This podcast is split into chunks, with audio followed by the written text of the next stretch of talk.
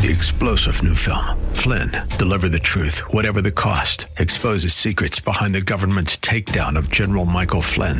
Flynn knew what the intel world had been up to. He ordered the first audit of the use of contractors. This set off alarm bells. He told the truth. He was the most dangerous person for Donald Trump to hire. They had to get rid of Flynn. Flynn, deliver the truth, whatever the cost. Available now. Watch it today. Go to salemnow.com. Salemnow.com. Coming up this hour, an inspirational word from Billy Graham as we prepare for Easter. And then Aubrey shares some really big news with us. You're listening to The Common Good.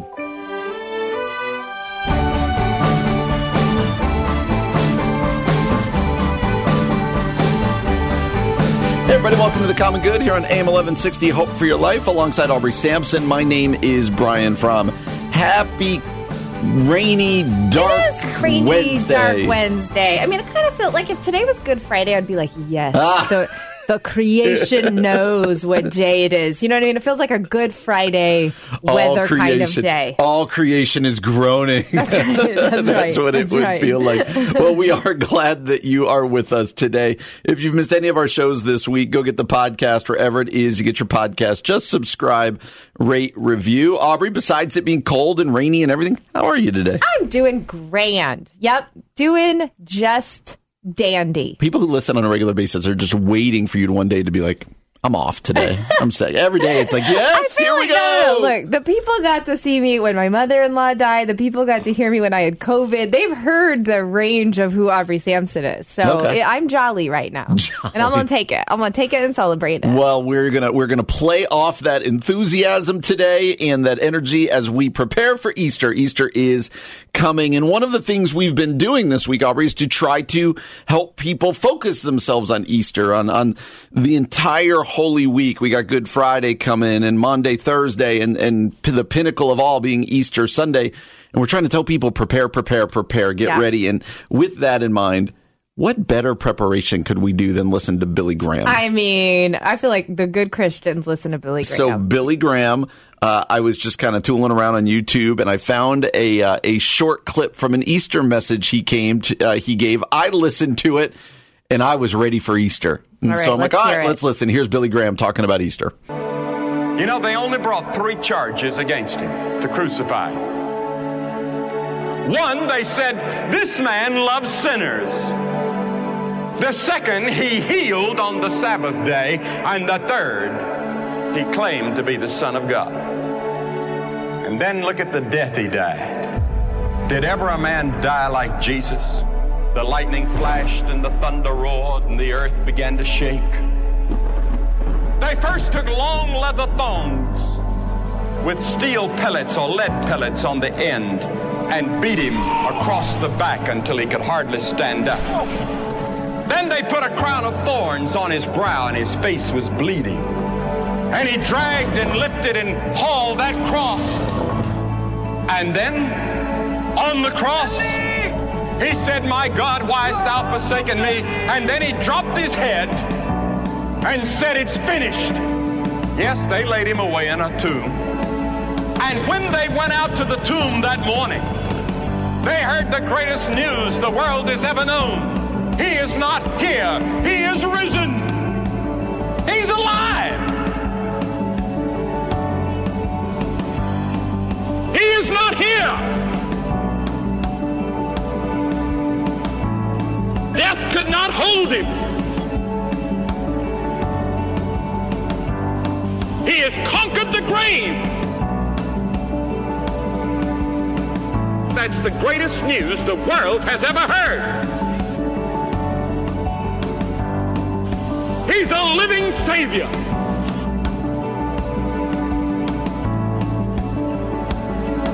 He's alive.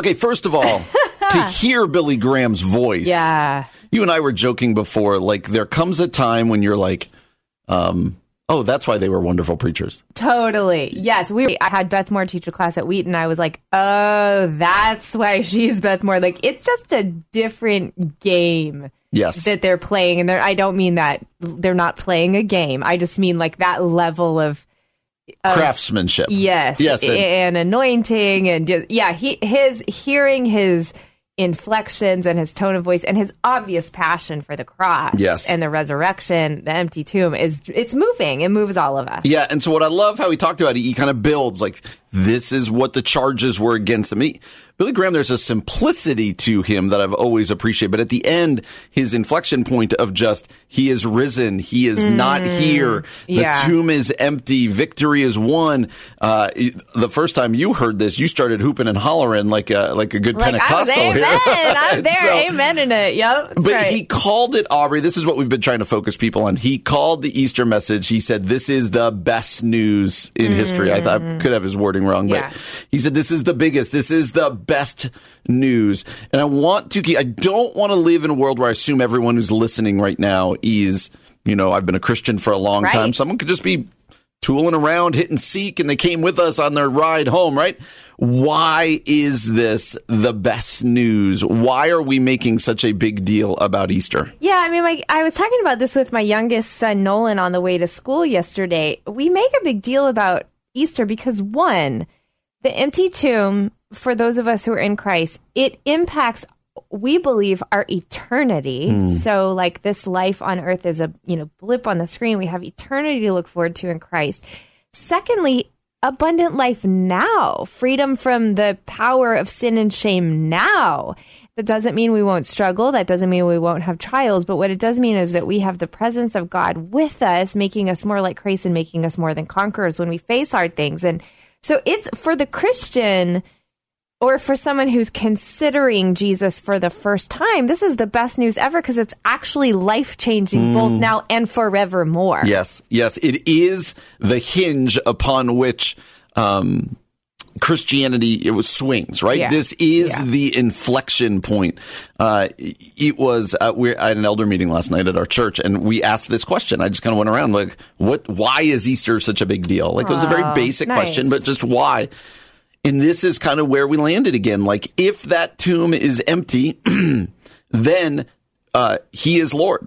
Amen. Victory Yeah. has been won. If that tomb wasn't empty, then as the Apostle Paul says, we are to be pitied Yeah. above all others. Right, We exactly. are fools. Like, you can't have Christianity and not have the actual resurrection of Jesus. Yeah. And so then it becomes a question of, well, then why do you believe in, as we've been talking this week, right? Like, the apostles died for it. Mm-hmm. They would have known whether it was a hoax or not, and Right. they died Right. Uh, for it. So, to, to circle back to somewhere we've been all week, how are you preparing for this week? How would we hope others are preparing for this week? Yeah, weekend? I mean, I feel like I feel like having a daily radio show is really helpful because I'm, really is. you know, preparing for it. You and I keep reflecting on it, and so I all that to say, even if you don't have a daily radio show, that Why day- don't you? that like you know daily reflection for ten minutes a day just to read the scriptures. I mean, I'm reading in the book of Luke right now where.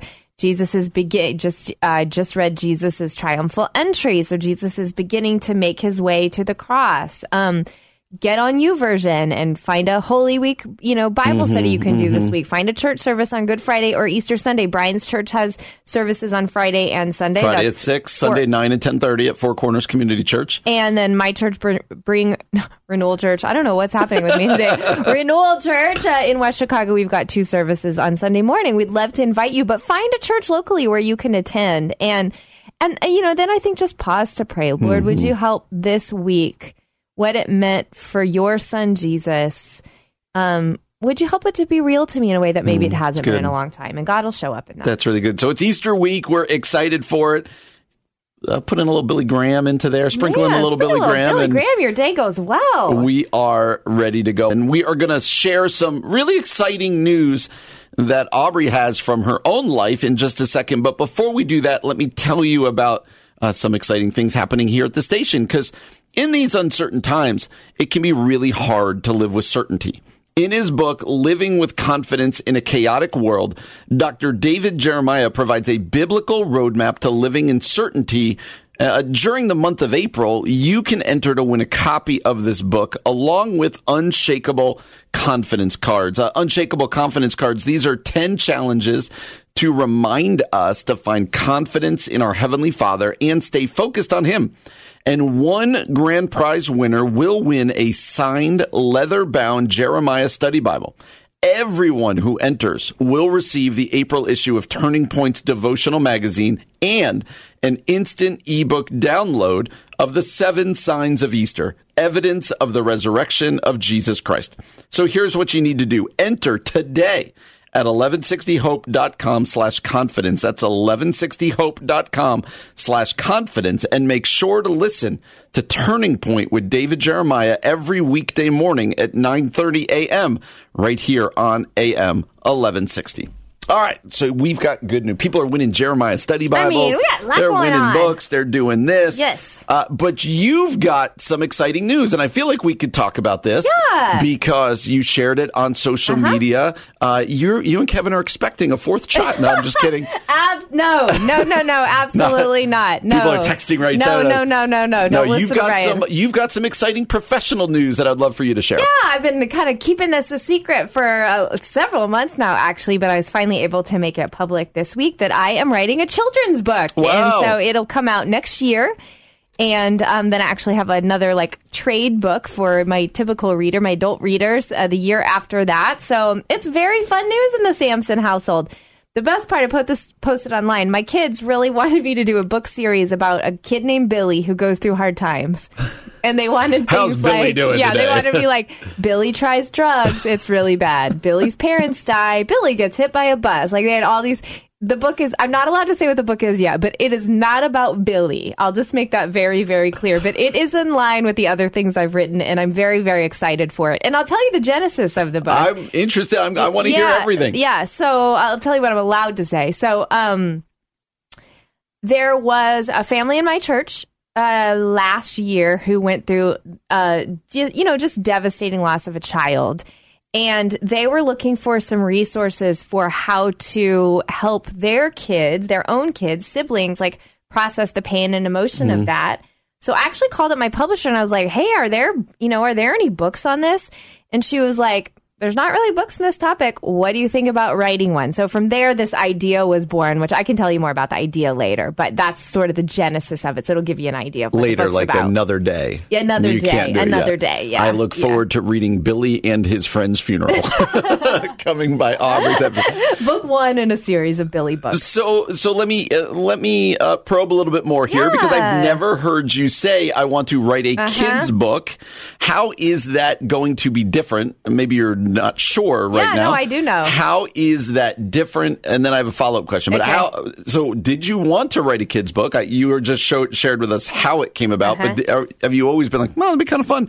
But just what are you expecting in the process of how different this will be? Yeah, so no, it's never been in my like uh, purview that I will one day write a kids You book. don't even but, like I, kids. but I think, but I think most authors in the back of their mind think like, "Gosh, it'd be fun to write a kids book one Yeah. day," especially if you're a parent. And I actually have a collection of kids books that I've had since you know my kids were little, even I was little. That I love. Some kids books are treasured. You Mm-hmm. Good Night know? Moon. And yes, Goodnight Moon is a great example. Good night to the old lady. I was like, a little "Who- creepy." that crazy old lady in the rocking chair.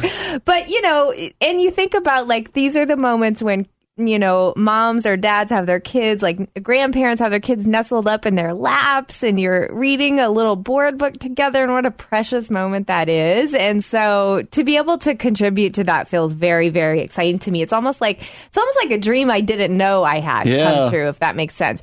You know why it's really different? Because the book is basically already written, Brian, and like they're much shorter. I, I don't want to say it's easier because you're having to do a totally different thing. There's Okay. an arc of a kid's book that's really different. You want to make sure it makes sense to little kids and, and not to grown-ups, but is helpful for parents too. And so that that is a kind of a different line to walk. But like my my trade books that I write will sometimes take a year of just research and writing and editing and, and like a kid's book. I mean, it's beautiful because you kind of write it. There, it will be some editing, but like then it's done. You know what I mean? But then this is the fun part. I am not an illustrator. Well, this is my next question. My next question is: Every kid's book is more picture than it is words. Absolutely. So, what will the process be? Yes, I'm actually very, very excited about that. I'll, I'll take you behind the scenes a little bit of children's publishing. So, uh, Tyndale House is going to gather, I think it's a four illustrators. They're going to narrow it down to probably two from that point. And then that'll be alongside my my publisher NavPress. So I work with NavPress, but they have a marriage with Tyndale, so you kind of get the best of both worlds. And then they'll bring those illustrators to me, like whoever makes the final cut, and then I'll get to decide, which feels like a lot of pressure and really scary. But also, I'm so excited to see what the illustrations are going to look like because, of course, that brings a Yeah. kid's book to life. That's a whole book, you know. And what is promotion like for a kid's book? Because when you wrote Known or whatever, you go on the radio show Mm-hmm. Yeah. or you go do a book signing or you speak. Yeah. Like, are you like, I'm picturing the end of Elf when Elf is sitting in the kids in the library and all the kids are library. like, and then he went through the Lincoln Tunnel, right? And they're, oh, Yeah. like, what, what is promotional? What does that look like? promotion will be somewhat similar. Like I'll have a book launch team, probably do a little bit more with like children's pastors around the country that I'm connected with, and definitely do radio shows and things like that. So it'll look, I think, pretty similar, but it'll have some fun. Maybe I need to go to like a theme park and take pictures of myself with the not book. Disney. or- yeah, not Disney. um, you know, uh, it, so it'll be fun. My kids probably will get to be part of it more than they have been, but it's for little guys. It's like for like three to five year olds. So it's a it's a little like a little board book. Could be your niche. Yeah. That's fun. I know. Is that fun? Uh, one more thing. This is fun. Yeah. I'm getting an interview.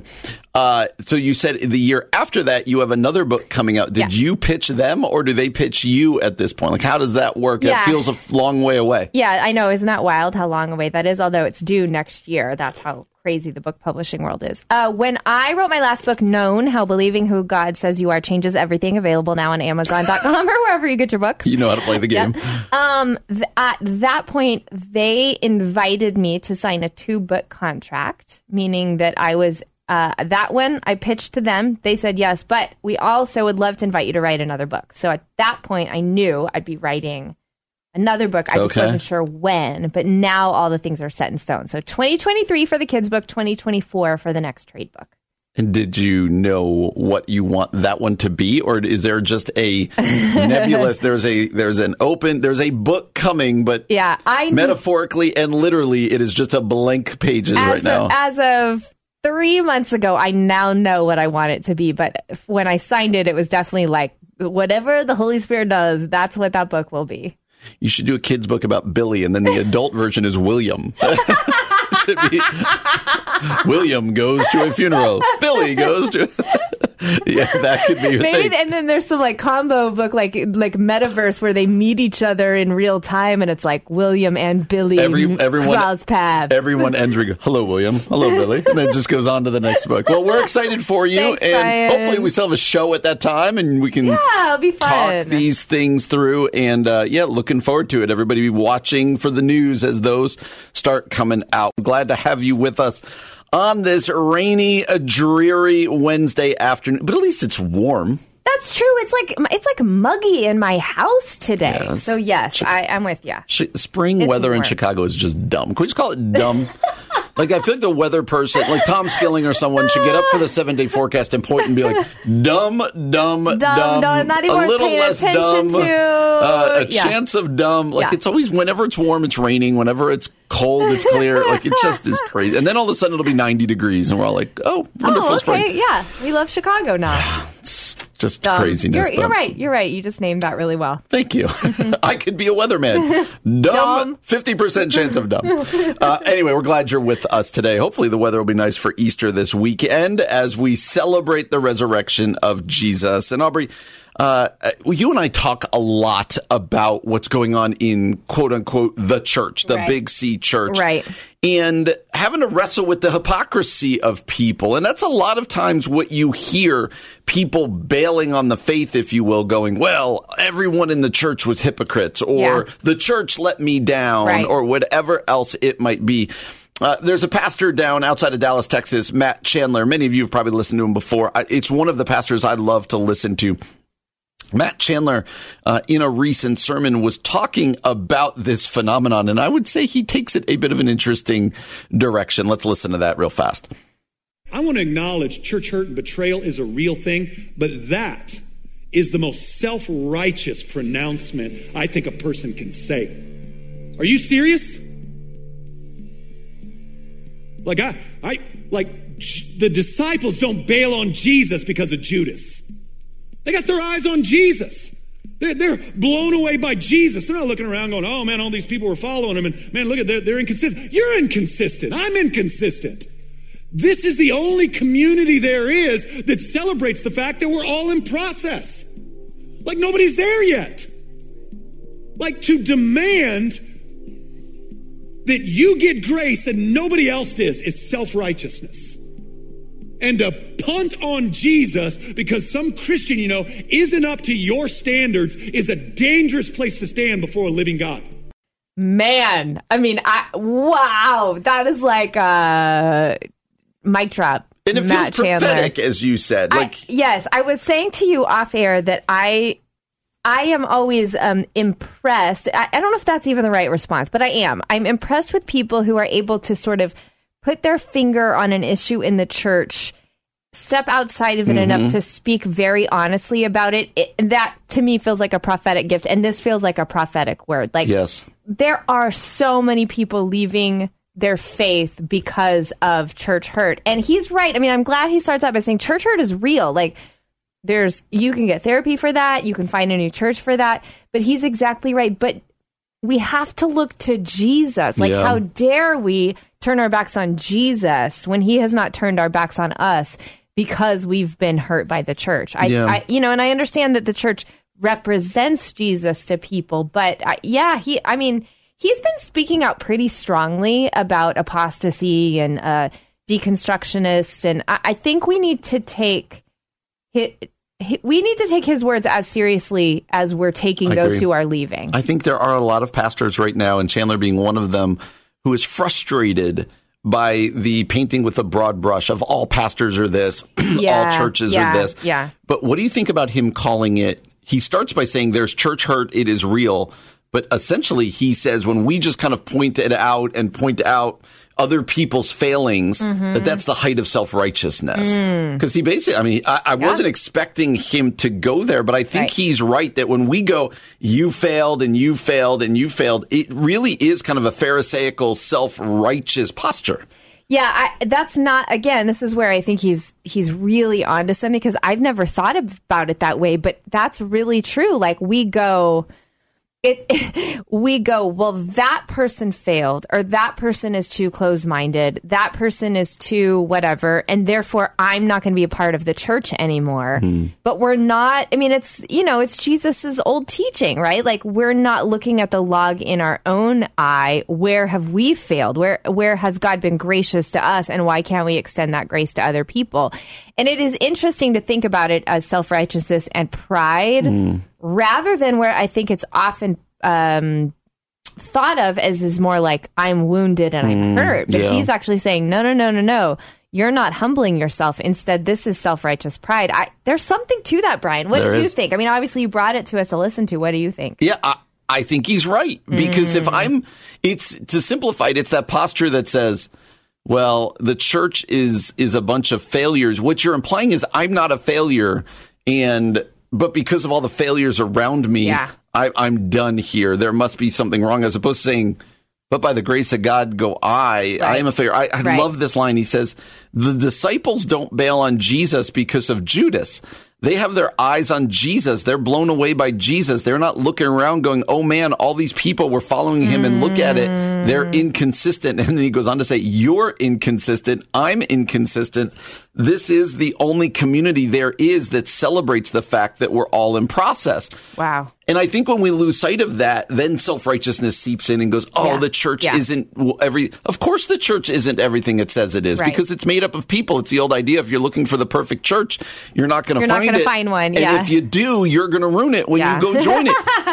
uh, so there is.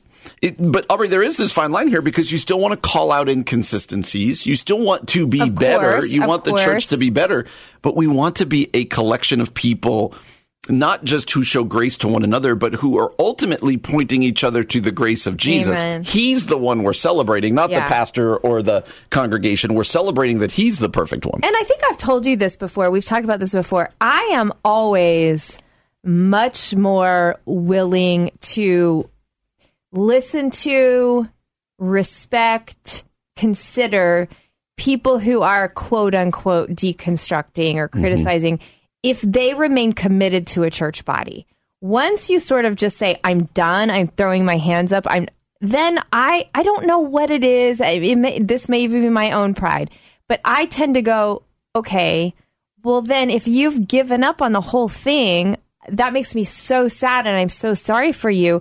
But then I don't have a I, I don't have a lot of room to hear your criticism. Hmm. If you're there because you believe like the local church is the hope of the world, you believe this is still God's expression of his glory and a foretaste of heaven, but you see a lot of problems with it, but you're willing to stay and help make things different, then I'm here with you. That's I don't know if that makes sense, That totally Brian, does. but I so I don't know what the point I'm even trying to make, but just yes. Yes, Matt Chandler, yes. We didn't listen to this part of what Chandler had to say, but uh, he he goes on. You you you said there's something going on in his soul that's frustrated right yeah, now, you right? can tell he, he keeps talking about that. Let me read it to you. He says later on in this sermon, he says, I'm not talking about toxic, abusive wickedness.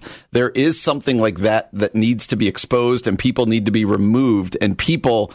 Uh, but he says, I mean, I've been president of Acts 29 for over a decade. It's like 700 people, 700 guys. He says they, then he goes on to say, they love Jesus and they're doing the best they can. They're not in this for money or power, just trying to love God's people and the sheep bite. But we don't. We don't talk about that, that the sheep bite. They're all just, you know, abused by power hungry people. It's ridiculous.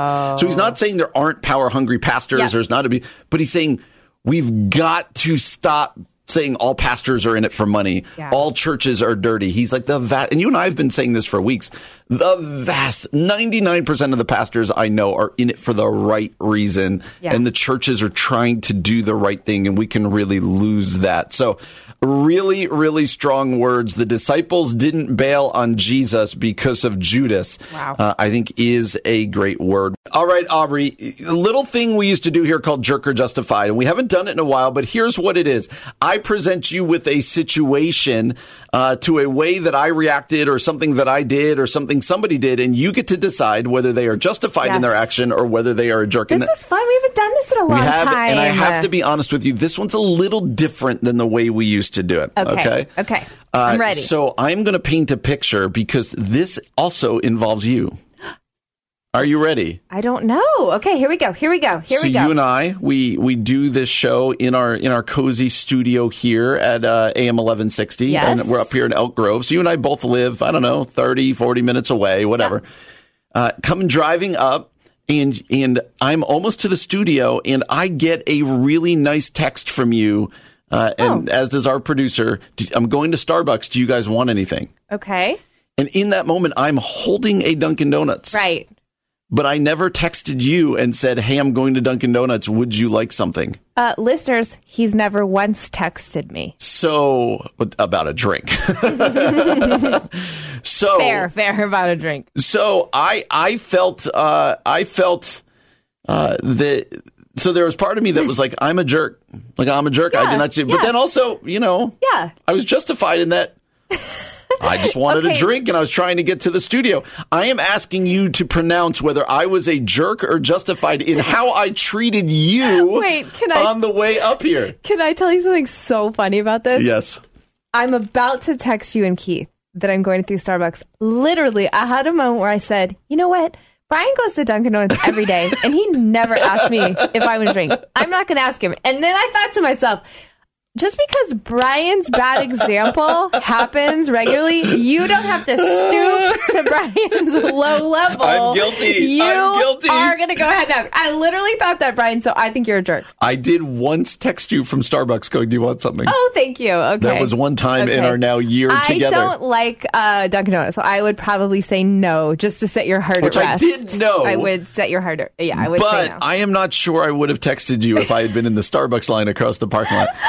oh, that's cruel. So, so are you declaring I was a jerk, Jerk. towards you? declaring it officially. Yeah, and and that I'm better than you. Here's the oh, okay. Does that make let's not jerk let's then? not get beyond ourselves here. The painful part of this conversation is in that moment, I declared myself a jerk. I wish people could see I'm reading your text while holding my Dunkin' Donuts in my hand. I'm glad we can have this honesty between What- us, Brian. How jerky would it have been if I wrote you back and said, I want an iced tea. Could you get me when you walked in? I was holding this. I was like, I just wanted an extra. I just wanted.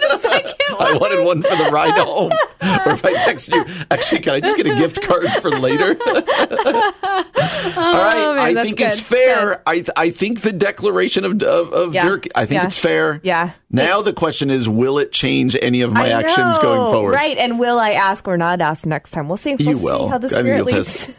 but here's the the takeaway for me is also this: I just need to go through Dunkin' Donuts because I know you're going to say I no. will always say no. But I will get the, the I will get the credit for the yeah, yeah, for so the you ask. can feel good about asking and feel good that like you'll uh, actually the onus will not be on you for so anything. I'm not going to spend the money on you, but I'm going to get this is okay. Uh, this is like what my wife says when I was like, especially earlier marriage. Like I was going to stop and get you flowers, but I ran out of time, and she goes, "It doesn't count then." It doesn't count. It doesn't count.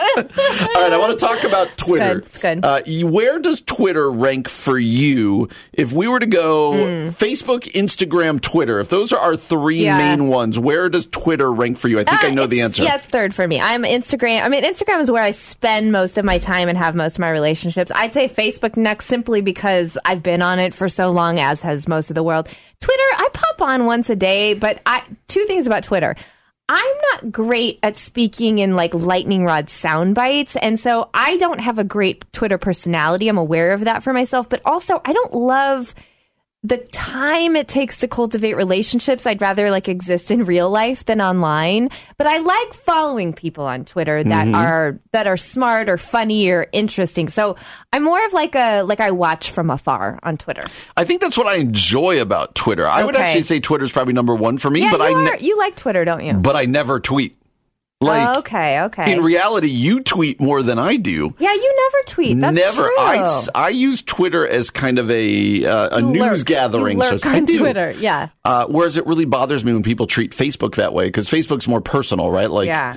Um, okay. Uh, Elon Musk, he is he is on a mission to change Twitter, right? Okay. He he bought up a ton of stock the other day. That's if you've right. been following, That's so he is now. I believe, the primary stockholder for Twitter. Crazy. and he's going there like there now because of him. There's going to be an edit button, which doesn't. I don't understand why that's such a big deal, but i have wanted an edit edit button on twitter has. for like seven years so Everybody good. has. good job elon But he asked this the other day. Most of these quote top accounts tweet rarely and post very little content. Therefore, is Twitter dying? That's what he asks on Twitter. Okay. So he lists the top 10 most followed Twitter accounts and his point being a lot of them haven't tweeted in months. Okay. And he says this is a bad thing. Uh, you have not looked at this list, correct? I have not looked at it because you told me not to. I want you to try to guess as many from the top 10.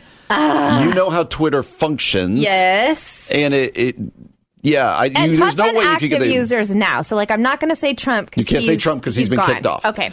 Yep. Okay, so I'm going to go with, I know a couple of these. Uh, I'm going to go with Barack Obama. He is number one at 131.4 million Dang, followers. I'm going to go with uh, the Beebs. the Beebs is number two Okay. at 114.3 million followers. Okay, is the Beebs' old girlfriend Selena Gomez on there? she is not. okay, is Beyonce on there? She is not. You are in the right world, though. Okay, uh, Lady Gaga. Is number seven. Okay, yep, Yes, that at 84.5 million. Okay, that makes sense. Okay, uh, what about like an Anderson Cooper? Nope, nope, nope. Okay, what about a uh like no uh, Lester Holt? No, you're you're off. You're I'm off. I need to be thinking like pop culture. Yes. Oh, okay, okay. Stephen Colbert. No, no, more entertaining. More More just straight. Go back to Uh, where you were before. Billie Eilish.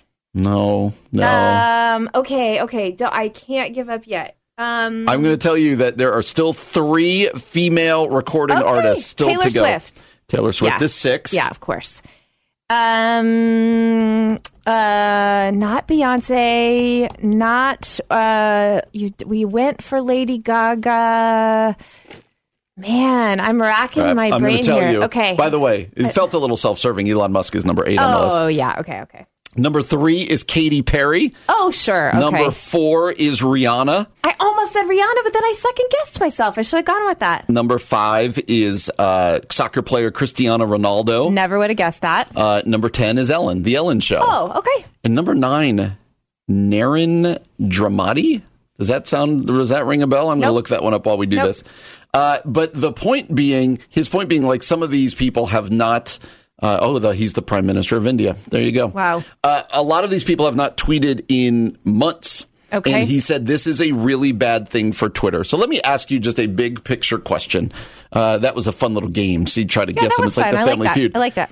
Uh, how can Twitter be a, uh, an agent of good and change? If Elon Musk is like, if he asked you the question, what what can we do at Twitter so that it is a positive thing going forward? Anything come to mind for you, or social media in general? Yeah, I mean, I actually don't know that I think it's a bad thing that these accounts are tweeting barely because to me that says like, oh, good, they're living in the actual world now. you know, they're not getting in stupid fights over Twitter and spending all of their hours on Twitter. So I, you know, I'm probably the wrong person to ask because I'm like, yes, this is actually what needs to happen. Everyone needs to leave Twitter and go back to their real lives.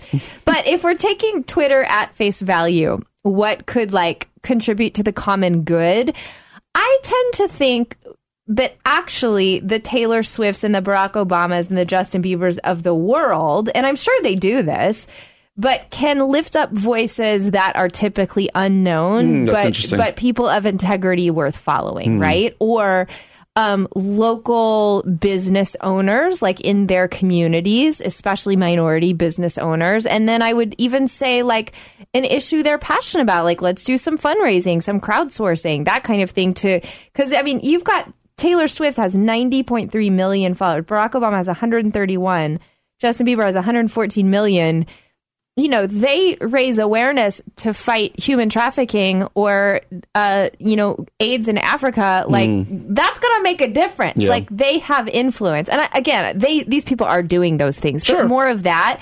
They could, uh, all recommend Aubrey Sampson's book, Known, sell millions of copies, or the new children's book. I'd be fine with that. So using their platforms, I think, is what you're saying. How can they use these enormous global, worldwide platforms to raise awareness for things uh, beyond their own brand? I think that's helpful. So if Yeah. What do there, you, what do you think? I think you're right. I think how can um, these people, instead of just trying to sell their own stuff Yeah. or do this, or just let it lie dormant, if you go, hey, I have a hundred plus million people who follow me, how can you use that for good? Uh, instead of self promotion, and Mm-hmm. Yeah. you could use it for some of that, but Yeah. uh, could you imagine just having a hundred plus million followers, knowing if I type this, No, the- so many people are going to see that? I, I, you, it makes me actually want to like pray for those people because the pressure of that kind That's of right. influence is wild. That's right. Well, thought that was a fun and interesting list. I don't want to forget to point out one thing for you that we've been mentioning really throughout March and now here a little bit into April, but we've been partnering with an incredible ministry called SOS International, which is an organization that is on the ground in countries around the world rescuing and rehabilitating children and women who are who are really trapped in horrific mm. situations of human trafficking. And we are so close to meeting our target goal. And so we would love to invite you today in honor of Holy Week, in honor of Easter, to go to 1160hope.com and click on that SOS International banner. Be the hands and feet of Jesus today to kids and to women around the world. And Brian, speaking of, you know, devastating situations like human trafficking, uh, you know, this morning was one of those mornings, Brian, where I opened up my news app and it was just like Yeah. every headline. You, you know, you've got the the shooting at the in the subway of New York City yesterday. These police shooting tapes that are coming out later today from Grand Rapids. This WNBA basketball player who's being detained in Russia. Biden calling, uh, you know, finally naming what's happening in Ukraine genocide. I mean, there's just devastating devastating news in the world right now. And in some places, it seems like COVID is going back up. I, you know, and Brian, you and I pause often to do this, but I think it's worth doing, especially in light of Holy Week, especially as we think about Jesus' own suffering. When the news is as heavy as it is, how do we have the right posture and perspective hmm. before God? It's a really good question. You know, when I was watching the news yesterday, particularly around that shooting in Brooklyn on the subway, which miraculously and thankfully nobody died. Yes, praise God for But that. I tried to, there was a moment where I was watching that going, the the immense fear that had to have been felt being in an enclosed place like a subway and there's smoke and there's shooting. Yeah.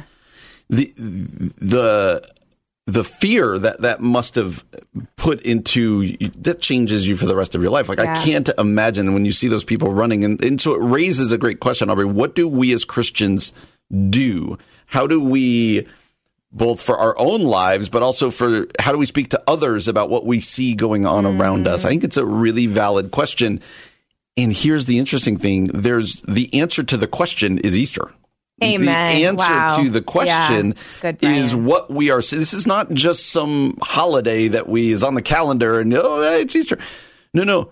The answer to all the suffering in the world, these kind of big sufferings that you were Mm-hmm. talking about, Ukraine and police shooting and subway shooting, whatever else, but also individual suffering, uh, uh, cancer diagnosis, uh, loss of a child, whatever else it might be.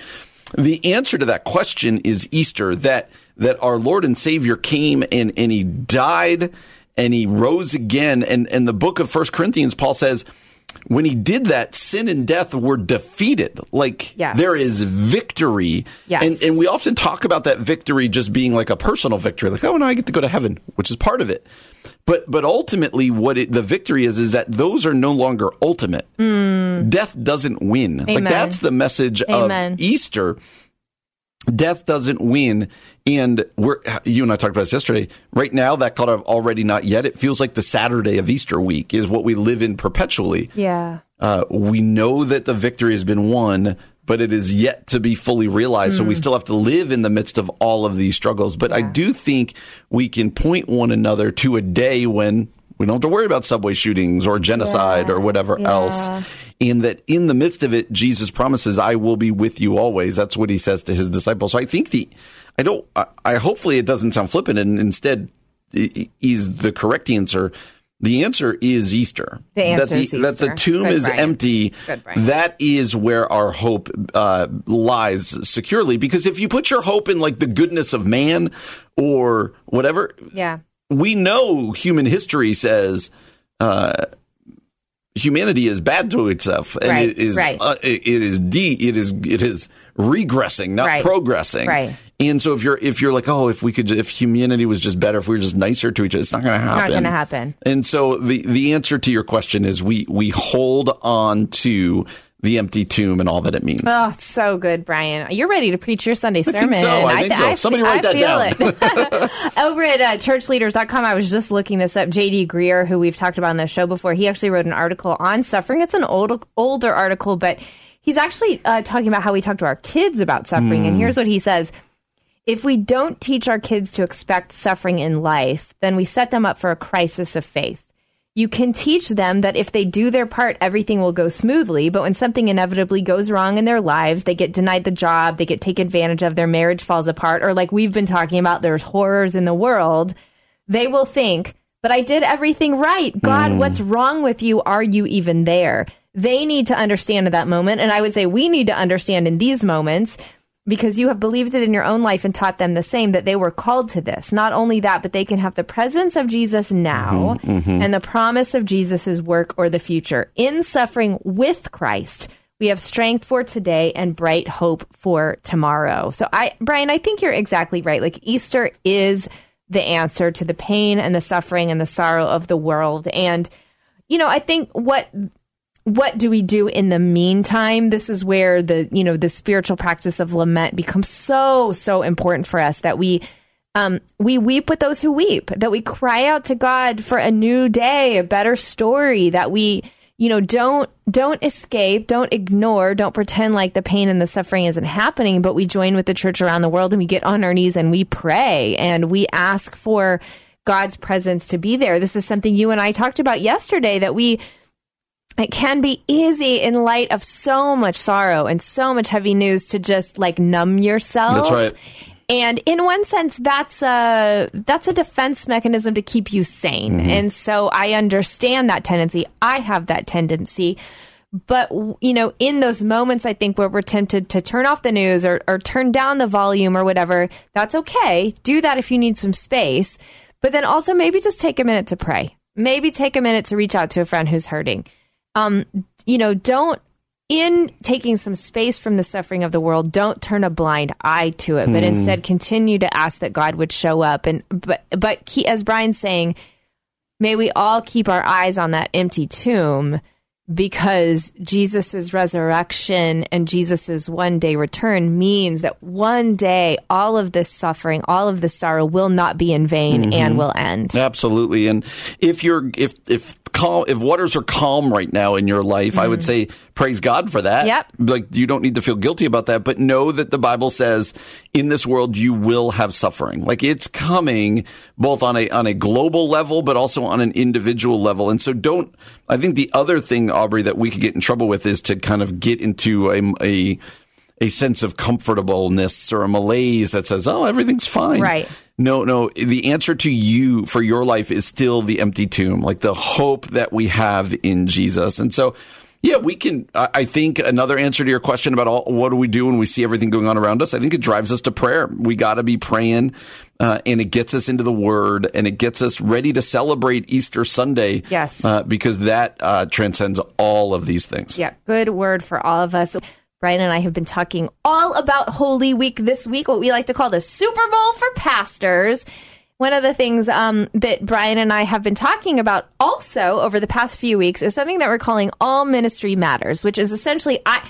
I've decided I'm Brian's life coach, and I think there's a calling on his life to really minister and encourage the pastors of the world, the ministry leaders of the world, the you know faithful Christians of the world that are serving in either smaller churches, smaller ministries, don't have the platform and prestige of maybe the Steven Furticks of the world, but are faithfully serving where God has them. And uh, Brian is passionate about encouraging those folks. And so I just keep kind of turning the mic over to him in what we're calling All Ministry Matters. And I think, Brian, in light of Easter Sunday, Big Super Bowl. What words of encouragement do you have for the small church pastor, ministry leader, etc.? Yeah, can I tell you this? I read this the other day. Do you know what the median sized church currently is in the United States? I actually don't know. 65 people. No. So not the average, but the median. You know the Yeah, difference. yeah. The median sized church in the United States is 65 people. So that's why I think this is an important conversation because This is most churches in the world. Yes, and then even in our country, it's the mo it's most churches, and so we give all the oxygen to these enormous churches, and then realize that I told you the other day, however they define mega church in this one survey, that it was 0.2 percent of the churches Yeah. uh, nationally are mega church. The vast, vast, vast majority of pastors out there are pastoring in churches under 200, uh, around 100 people. Yeah. Uh, but they don't think that. Mm. They think everybody's got this fast growing, blah, blah. Because you go to the conference, you, you and I've talked about this. You go to the conference and everything's fast growing, everything's multi this, and, gr- and that's fine. I'm all. Yeah, for that's those. awesome. But then you realize uh, for every one of those, there's scores of ones that aren't like that, Right, of right. pastors who are just faithfully plodding along. Yeah. Uh, they are. Um, they are counting growth not in the hundreds and the thousands, but in the ones and the tens. Exactly. And, uh, can I say one thing Yes. before this is your this is your moment? no, I wanna say, this is us. What the problem is then it can tend to feel like unless you're producing those massive Right. sized churches, ministries, then God isn't blessing you or you're not doing something meaningful. And like we're here to say a different thing. Absolutely, absolutely. And so let me talk about Easter for a second. Uh, when you combine Easter with social media, Mm. the uh, the pastor of a smaller church that I've just been describing, in in a weirdly sad way, Easter can be a really discouraging day. Wow, Brian. Not because of what happens in your own church, but then you go home and open up Facebook or Twitter or Yeah. this, and Mr. Big Church Pastor, which is great, is is like, "Hey, we baptized 300 people during our Easter service Yeah. today." Yeah. And you're like, I didn't even have 300 people in my church. Like, how is that? Or we had 500 first time commitments to Jesus. And you're Yeah. like, excuse me? Or we had a hundred visitors. Y- These numbers, and I Mm. Wow, understand people are like, don't be number driven, but put yourself in the shoes of that person reading that going, man, I was. I remember this happened to me years ago. I came home and I was so fired up about Easter. It was so fun. Our church, it was wonderful.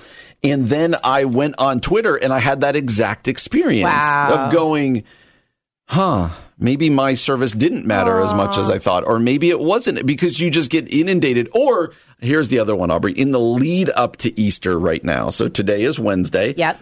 If you go on Facebook, you're going to be inundated by sponsored posts of people who are going to have the greatest and the biggest and the we're renting this Yep. place out or That's we're true. having an Easter egg hunt where we're dropping them from helicopters and I'm going to preach in an Easter bunny outfit and you're like And like the branding is impeccable and incredible. it's yeah. it's overwhelming. and you're like, That's real, Brian. Oh, and I kind of feel like people, the bigger churches in my town, are trying to recruit my people to come to their church. And Wow. so Easter can be a very complicated time Wow. for the pastor. So, I'm so glad you just named that. Isn't it that's true? Don't you feel that way? Yes, that's very real. And I think a lot of pastors would not even necessarily want to say it Mm-hmm. because, like, we're so you're we're all for the kingdom. We're all celebratory. And like, while that may be true, that doesn't deny that there are parts of us that go.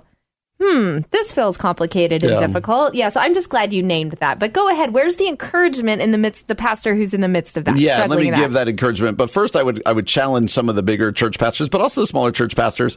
You're going to have more people in your church than than most any other day of the of the year. yeah. we get it. I'm not sure you need to celebrate the numbers Mm. as publicly.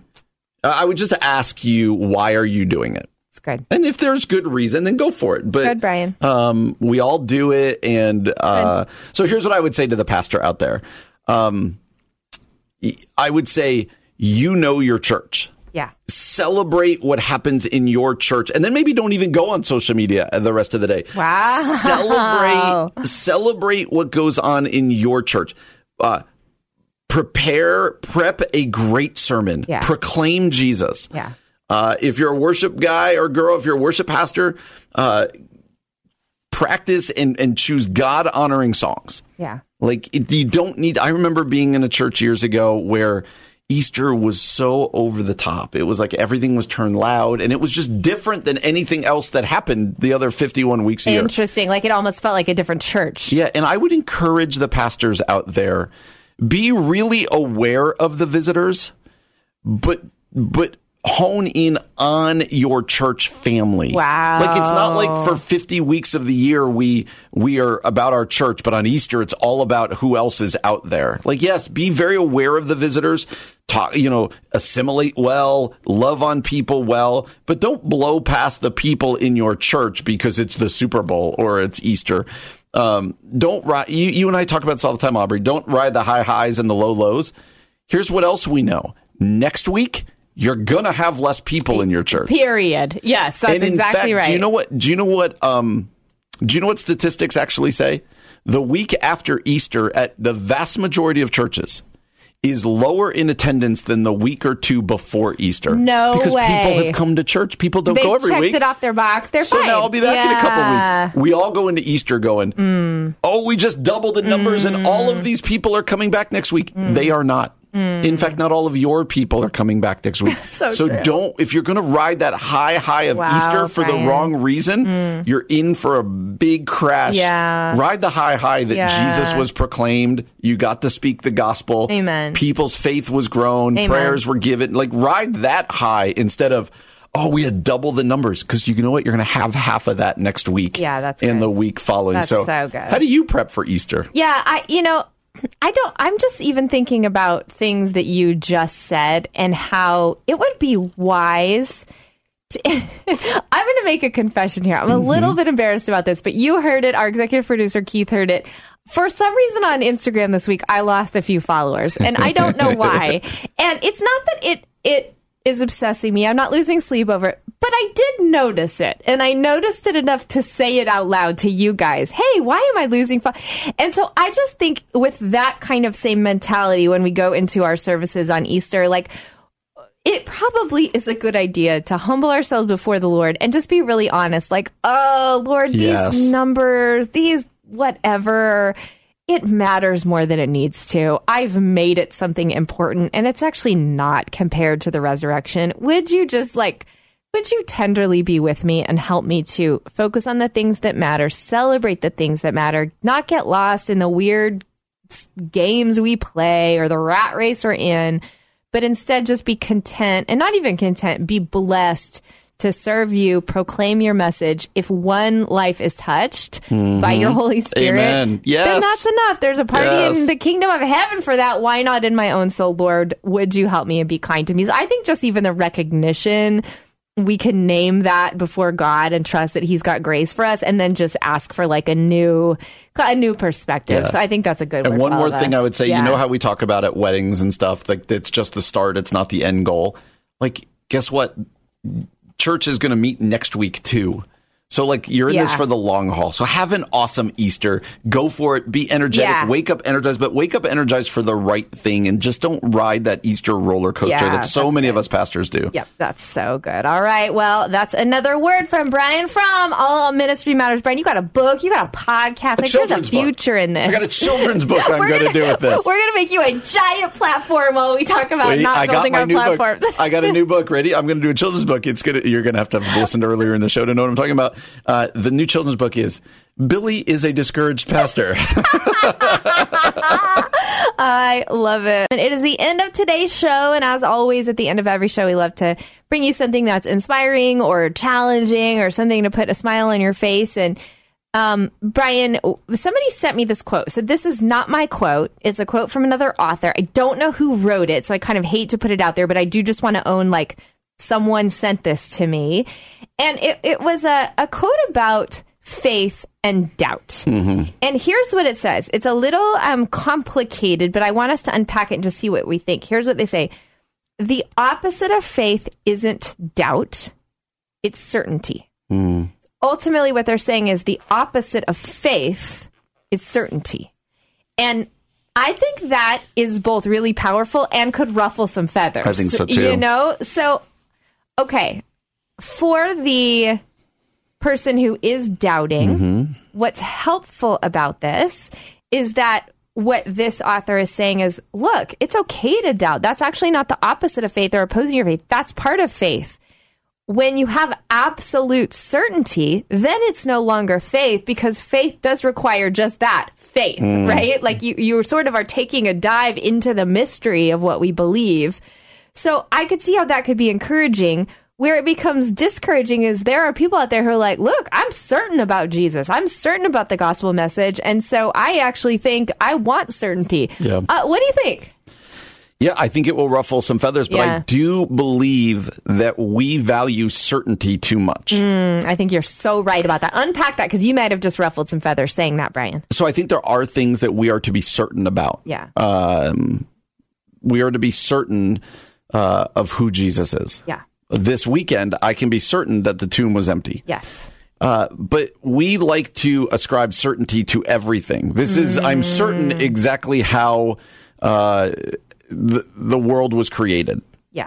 Well, if I disagree with you and I go and read science books and this and that, and it looks like you're wrong, and I disagree with you, but you say this is a hill to die on certainty, hmm. now my faith is rocked. Yes. Over something that I don't think we are meant to have certainty about. I am meant to have certainty that God created, but how he created, I, I think that's open for debate. Yep. Take the other end of the spectrum. How the world, how the, how the end times is going to work, right? I'm, I am certain that Jesus is returning. When, how, I don't know. Right. But so many people spend so much time and say, this is exactly how. And if you disagree with me, then you must not be a Christian. No, that's not how Mm. this works. There are things that we are to be certain about. And let's be honest, Aubrey, the biblical definition of faith, I might get it a little wrong here, but it's, it, it's, uh, things that are unseen. Right. Right. Like, Right. the- to be able to say that I have certainty at all times exactly about how the God of the universe, Yeah. uh, functions and ex- uh, that would be that's the uh, that's the pinnacle of just arrogance. Yeah. So you might be saying, well, how can you have certainty about it? Well, there are things that are foundational to my faith that I can be certain about. One of them, like I said, is the is the person and work of Jesus Christ, Yes. who he is, what he has done. Yes. Those are the things that I build my faith upon. But I feel like we try to put so many things into that foundation that aren't there Mm. that then when our kids come along and they go, huh, I learned this in science class. I'm not even saying what they learned in science class is right, but I'm saying I, I learned this in science class and it doesn't jive at all with Yeah. what mom and dad and my church have been telling me uh, Yeah. I, is certain over all these years.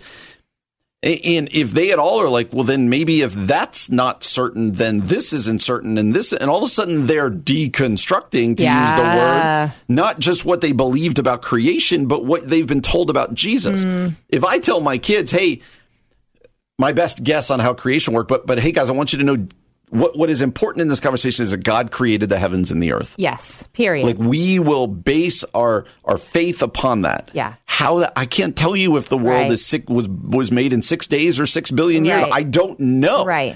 Then when my kid sits in science class and Mm-hmm. is told this stuff, they could go, okay, I want to learn more. I want to debate this, but it's not going to now go, is God actually real? Right, mom and right. dad told me that. Like, that's Right. why this conversation matters. Yeah, it, it and I, I think that's exactly right. Like sometimes we we get so bent on and stuck on like even things like the Garden of Eden was in a specific location no matter what.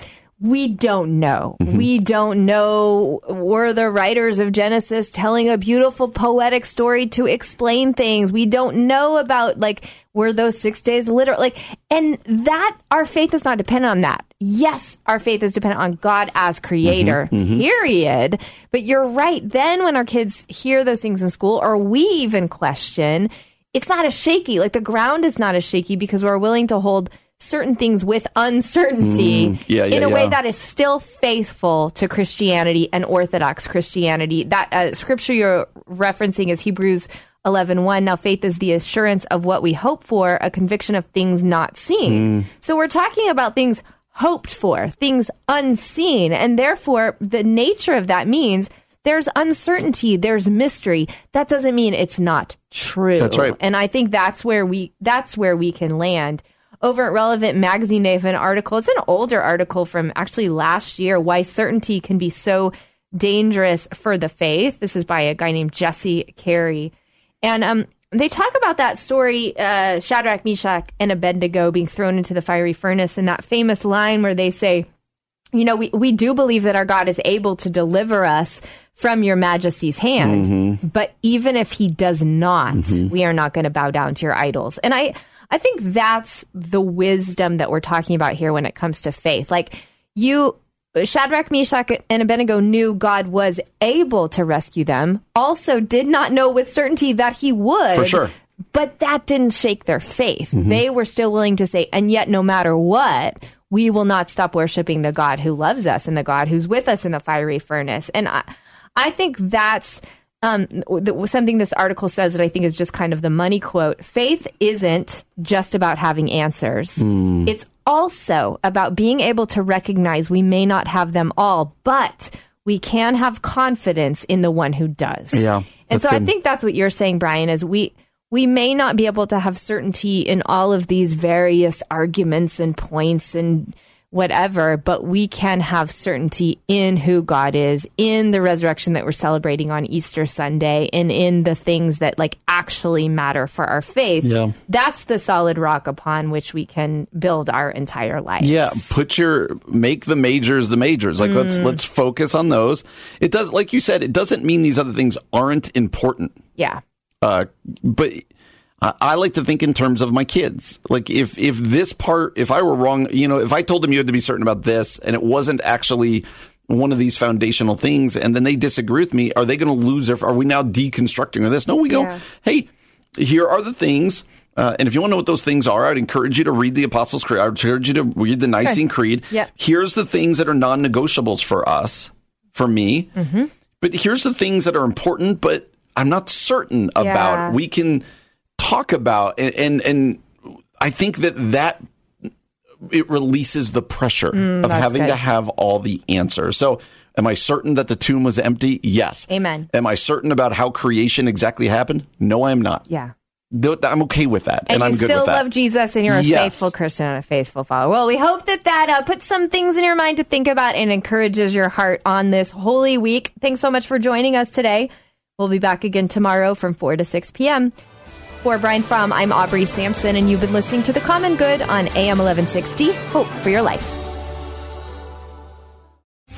Three star general Michael J. Flynn, head of the Pentagon Intelligence Agency, knew all the government's dirty secrets. He was one of the most respected generals in the military. Flynn knew what the intel world had been up to. He understood its funding. He ordered the first audit of the use of contractors. This set off alarm bells.